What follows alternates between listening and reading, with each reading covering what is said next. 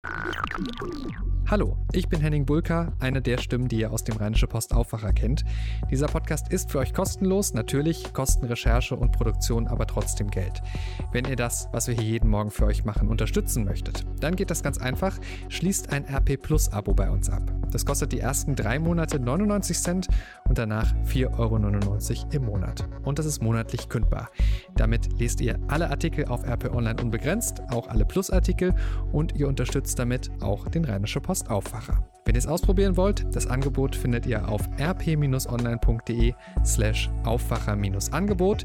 Ich sage es nochmal, rp-online.de slash Aufwacher-Angebot. Bitte unbedingt an das Minus denken. Danke ganz herzlich für eure Unterstützung.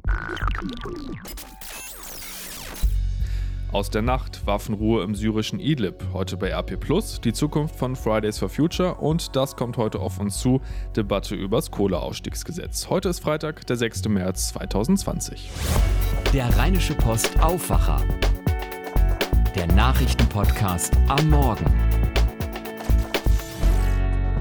Ich bin Benjamin Meyer und wir schauen kurz zum Wochenende nochmal auf alles, was heute wichtig ist und wichtig wird. Seit kurz nach Mitternacht ist es soweit. In der syrischen Rebellenhochburg Idlib ist offiziell der Waffenstillstand in Kraft getreten.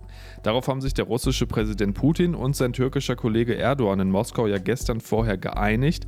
Russland ist in dem Bürgerkrieg die Schutzmacht der syrischen Regierung. Die Türkei unterstützt in der Region Rebellen, darunter auch islamistische Gruppen. Ulf Mauder berichtet für die deutsche Presseagentur aus Moskau Ulf, eigentlich galt ja schon eine Waffenruhe, die aber ziemlich brüchig war. Wie soll das diesmal klappen? Was ist geplant?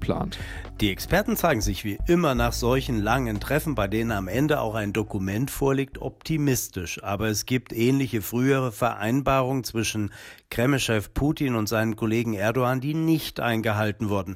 Deshalb kam es ja jetzt zu diesem neuen Treffen in Moskau. Geplant sind nun wieder ein Waffenstillstand und gemeinsame Patrouillen von Russen und Türken in Idlib Gut möglich ist aber auch, dass wie in der Vergangenheit nach einer Pause die Kämpfe bald wieder aufflammen.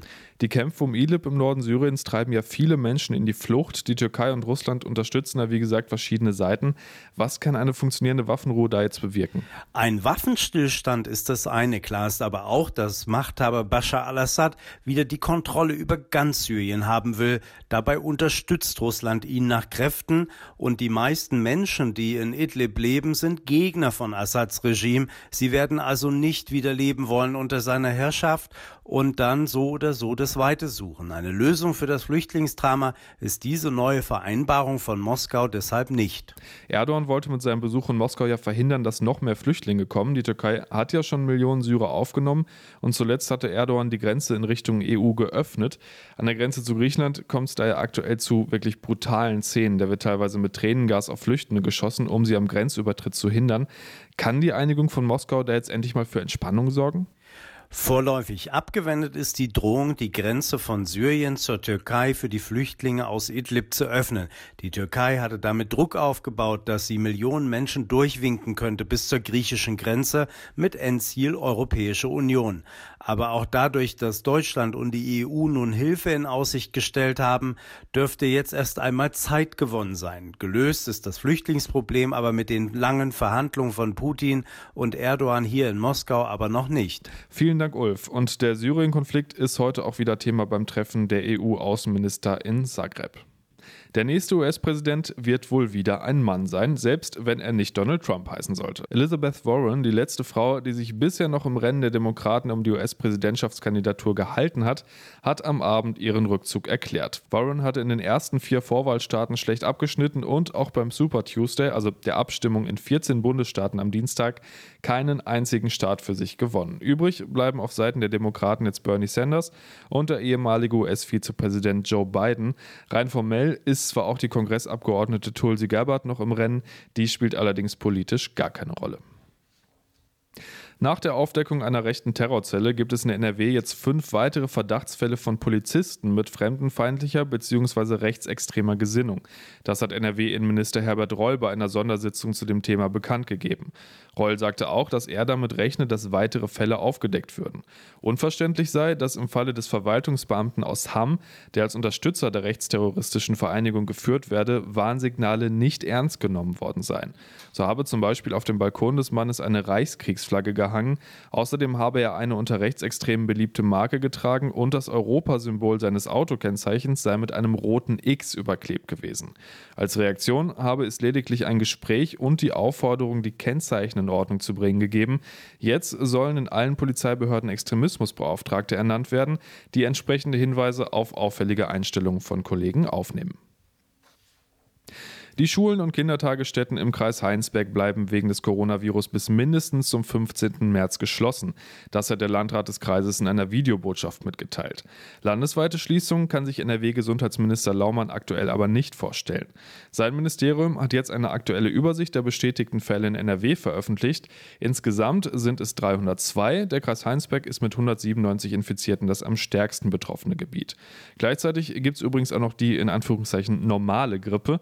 Laut WDR Lokalzeit gibt es allein in Düsseldorf aktuell 200 Fälle. 185 der Patienten müssen demnach sogar im Krankenhaus behandelt werden. Bundesweit erkranken laut Robert Koch Institut im Moment jede Woche Zehntausende Deutsche an der Influenza. Der Höhepunkt der jährlichen Grippewelle scheint aber überschritten. Alle Infos rund um das Coronavirus findet ihr in unserem Blog auf rponline.de. Auch was das Treffen der EU-Gesundheitsminister heute bringt, lest ihr natürlich da. Und eine Geschichte, die gestern Nachmittag bekannt geworden ist. Die beiden Tatverdächtigen, die am Wochenende in Duisburg bei einer Hetzjagd zwei Menschen angefahren und schwer verletzt haben sollen, sind gefasst worden. In einer Gaststätte waren am Samstag mehrere Männer in Streit geraten. Ein Mann floh und wurde daraufhin von zwei anderen mit einem Auto verfolgt und angefahren. Dabei wurde auch ein 13-jähriges unbeteiligtes Mädchen schwer verletzt. Zeugenaussagen und Aufnahmen von Überwachungskameras hatten die Ermittler jetzt auf die Spur der Verdächtigen gebracht. Und dann schauen wir, was ihr heute bei RP Plus und in unserer gedruckten Ausgabe lest. Da geht es in unserer Geldserie aktuell um das Thema Online-Banking, beziehungsweise um die Frage, wie sicher ist Online-Banking. Wir beantworten alle Fragen dazu und natürlich geht es vor allem darum, wie kann ich die Sicherheit noch erhöhen. Und da gibt es ein paar ganz einfache Tipps, die aber viel bringen, wie zum Beispiel die Homepage der Bank nicht über Google suchen, sondern selbst eingeben und dann als Favorit abspeichern, weil man so einfach die Gefahr verringert, auf Fake-Seiten zu landen. Und auch simpel, aber effektiv ein Tageslimit für Online-Überweisungen festlegen. Selbst wenn das Konto gehackt wird, kann so nicht alles leergeräumt werden. Und was sonst noch wichtig ist, das lest ihr bei RP Plus. Und morgen geht es dann schon weiter mit der Serie, dann mit der Frage Immobilien kaufen oder mieten. Außerdem hat sich unser Kollege Alexander Triesch ausführlich mit Fridays for Future auseinandergesetzt und vor allem mit der Frage, wie geht's weiter mit der Bewegung. Experten bescheinigen Fridays for Future seit Monaten den Zenit erreicht zu haben und politisch passiert den Organisatoren immer noch viel zu wenig. Gleichzeitig organisieren mehr als 600 Ortsvereine jeden Freitag Proteste und laut einer Eurobarometer-Umfrage fürchten sich die Deutschen vor nichts mehr als vor dem Klimawandel. Die spannenden Fragen, was wird aus den Freitagsdemos, welche Bündnisse geht die Bewegung ein und helfen politische Mandate? Antworten dazu lest ihr in der Analyse bei RP. Und da findet ihr noch ein weiteres großes gesellschaftliches Thema, und zwar das Thema Sterbehilfe. Das Bundesverfassungsgericht hat ja letzte Woche das Verbot des geschäftsmäßig assistierten Suizids gekippt, dem Gesetzgeber aber erlaubt, die Suizidhilfe gesetzlich zu regulieren. Genau darüber haben wir mit Justizministerin Christine Lambrecht von der SPD gesprochen, wie sie das Urteil sieht und welche Regelungen ihrer Meinung nach jetzt kommen müssen, lest ihr bei RP Plus und im Politikteil der gedruckten Ausgabe. Schauen wir noch, was heute und am Wochenende auf uns zukommt. Im Bundestag wird heute über das Kohleausstiegsgesetz debattiert. Bis spätestens Ende 2038 will Deutschland aus der klimaschädlichen Kohlestromproduktion aussteigen. Das sieht das geplante Kohleausstiegsgesetz der Bundesregierung vor. Durch die schrittweise Abschaltung aller Braun- und Steinkohlekraftwerke soll ein Drittel aller CO2-Emissionen eingespart werden. Das Gesetz soll einen genauen Fahrplan für das Abschalten der Kraftwerke vorgeben. Und heute wird wieder Fußball gespielt. Der erste FC Köln tritt in der Bundesliga beim Tabellenletzten Paderborn an. Der hat neun von zwölf Heimspielen bisher verloren. Dafür hat Köln die letzten sieben Freitagsspiele vergeigt. Könnte also spannend werden heute. Morgen dann Leverkusen gegen Frankfurt und das absolute Topspiel Borussia Mönchengladbach gegen den BVB. Am Sonntag spielt dann Fortuna Düsseldorf in Mainz. Und wo wir schon bei Sonntag sind, beim 8. März, da ist Internationaler Frauentag. Höchstwahrscheinlich ein gutes Geschäft für den ein oder anderen Blumenladen. Genau darum sollte es aber eigentlich gar nicht gehen. Entstanden ist der Tag im Kampf um Gleichberechtigung und das Wahlrecht für Frauen. Und auch wenn es den Tag seit 1911 gibt, komplett umgesetzt ist das ja alles noch nicht. Laut Statistischem Bundesamt liegt die Verdienstlücke zwischen Frauen und Männern bei 21 Prozent. Äh, wer da jetzt weniger verdient, das muss man ja nicht mal dazu sagen. Und laut einer aktuellen Studie der UNO sind neun von zehn Menschen weltweit Frauen gegenüber voreingenommen. Da ging es unter anderem um Fragen wie, ist Universitätsbildung für Männer wichtiger oder sind Männer bessere politische Leitfiguren? Da kann man sich schon mal ein paar Gedanken mehr zu machen und das hat auch Eva Quadbeck gemacht. Sie ist stellvertretende Chefredakteurin der RP und leitet das Berliner Parlamentsbüro. Meine Kollegin Helene Pawlitzki hat mit ihr darüber gesprochen. Eva Quadbeck, herzlich willkommen im Aufwacher-Podcast. Guten Morgen, hallo. Der Frauentag steht vor der Tür, ein Tag, in dem man nochmal nachdenken kann darüber, wo wir eigentlich stehen, was die Frauen in diesem Land angeht. Und äh, Sie haben dafür ein paar Gedanken für die Rheinische Post aufgeschrieben. Ja, also ich finde, dass es einen engen Zusammenhang gibt zwischen der Demokratie in einem Land, wie gut die ausgebaut ist, und den Frauenrechten. Und ähm, um das zu verstehen, wo da der Zusammenhang ist, muss man noch nicht einmal nach Saudi-Arabien gucken, wo das ja wirklich sehr drastisch ist. Also keine Demokratie und Frauen werden unterdrückt, sondern ähm, man kann das auch in Deutschland sehen an der Entwicklung, äh, dass sich ja immer mehr Hass und Hetze im Netz verbreitet und die Leute, die dort diesen verbalen Unrat ähm, ins Netz kippen, sehr oft sich nicht nur gegen unsere freiheitlich-demokratische Grundordnung wenden, sondern äh, das Ganze auch oft genug mit besonderen sexualisierten Anwürfen gegen Frauen versehen. Da gibt es eben sehr häufig einen Zusammenhang. Und ähm, die Frauen werden dann eben nicht nur beschimpft, weil sie demokratische Werte verteidigen, sondern eben auch äh, wegen ihres Geschlechts herabgesetzt.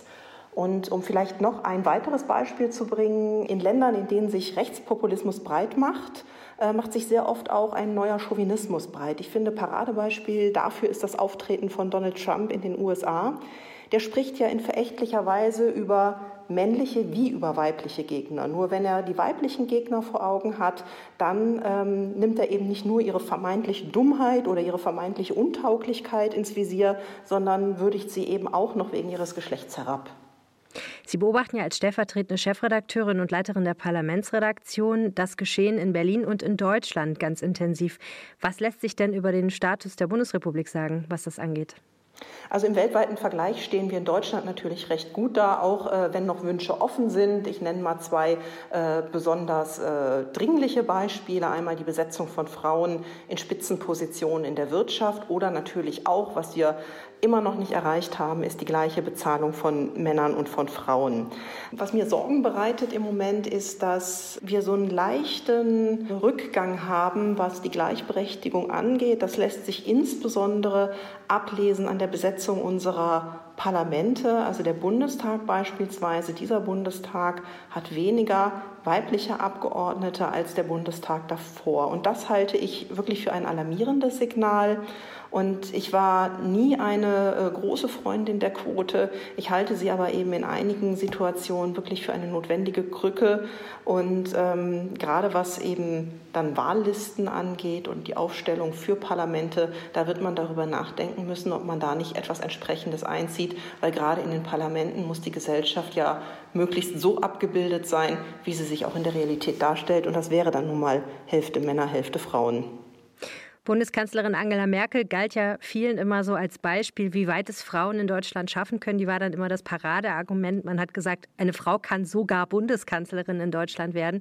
Jetzt ist klar, Angela Merkel bleibt uns nicht mehr allzu lange erhalten. Die Ära geht zu Ende. Was bedeutet das denn für die Rechte der Frauen und die Gleichstellung in Deutschland? Ja, Merkel war eben ähm, tatsächlich ein ganz wichtiges Symbol für die äh, Rechte der Frauen. Sie selbst hat sich ja mal ziemlich gewunden, wenn sie gefragt wurde, ob sie denn Feministin sei. Aber allein ihre Präsenz war tatsächlich der Sache der Frauen dienlich. Sie haben es gerade gesagt, äh, sie war im Land ein Vorbild, dass Frauen tatsächlich alles erreichen können, auch eben in Männerdomänen. Und äh, insbesondere die CDU, die Merkel ja vor knapp 20 Jahren übernommen hatte, war damals äh, ein, ein regelrechter Männerhort.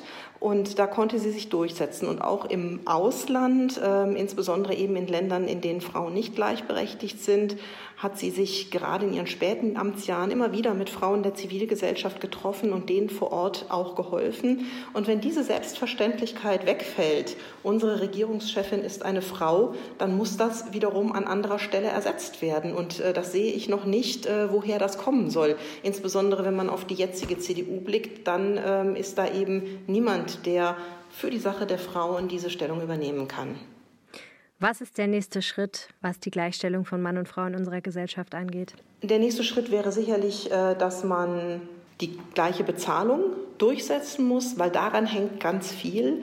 Oft sind das ja die privaten Entscheidungen. Wenn einer mehr verdient, dann ist der andere bereit, äh, stärker Familienaufgaben zu übernehmen. Und ich finde auch nicht, dass äh, die Politik vorschreiben sollte, ob nun sich Männer oder Frauen mehr um äh, die Kinder zu Hause kümmern und der andere mehr Karriere macht. Aber es muss tatsächlich eine freie Entscheidung für die Paare sein. Und die Entscheidung kann nur frei, frei sein, wenn sich Männer und Frauen auf Augenhöhe begegnen und dazu zählt eben, dass für gleiche Qualifikation, für gleiche Arbeit auch das gleiche Geld gezahlt wird. Und dann kann ich mir vorstellen, dass sich manches eben auch von alleine entwickelt, dass in dem Moment, wo die Frau mehr verdient, ähm, der Partner auch bereit ist zu sagen, gut, dann ähm, gehe ich eben auf Halbtags und kümmere mich hauptsächlich um die Kinder. Das muss nicht plötzlich das neue favorisierte Modell sein, aber wie gesagt, diese wahre Entscheidungsfreiheit, die ist erst da, wenn eben auch die Lohngleichheit da ist. Herzlichen Dank, Eva Quadbeck nach Berlin. Sehr gerne. Eva Quadbecks Essay lest ihr morgen in der Rheinischen Post und auf RP Online. Dann schauen wir natürlich noch aufs Wetter, erstmal für heute. Und ich würde ja gerne mal was anderes erzählen, aber 5 bis 8 Grad, meist bedeckt, teilweise schauerartiger Regen, im Bergland Schnee und Schneeregen. Aber es geht bergauf, in der Nacht lockert es mehr und mehr auf, dabei gehen allerdings die Temperaturen erstmal runter in Richtung Gefrierpunkt, kann also glatt werden auf den Straßen. Morgen dann nur vereinzelt etwas Regen und bis zu 10 Grad, am Sonntag sind sogar 13 Grad drin und es bleibt wohl relativ trocken. Das war der Rheinische Postaufwacher am Freitag, den 6. März 2020. Ich bin Benjamin Meyer und ich wünsche euch jetzt schon mal ein schönes Wochenende. Kommt gut durch den Freitag. Mehr bei uns im Netz www.rp-online.de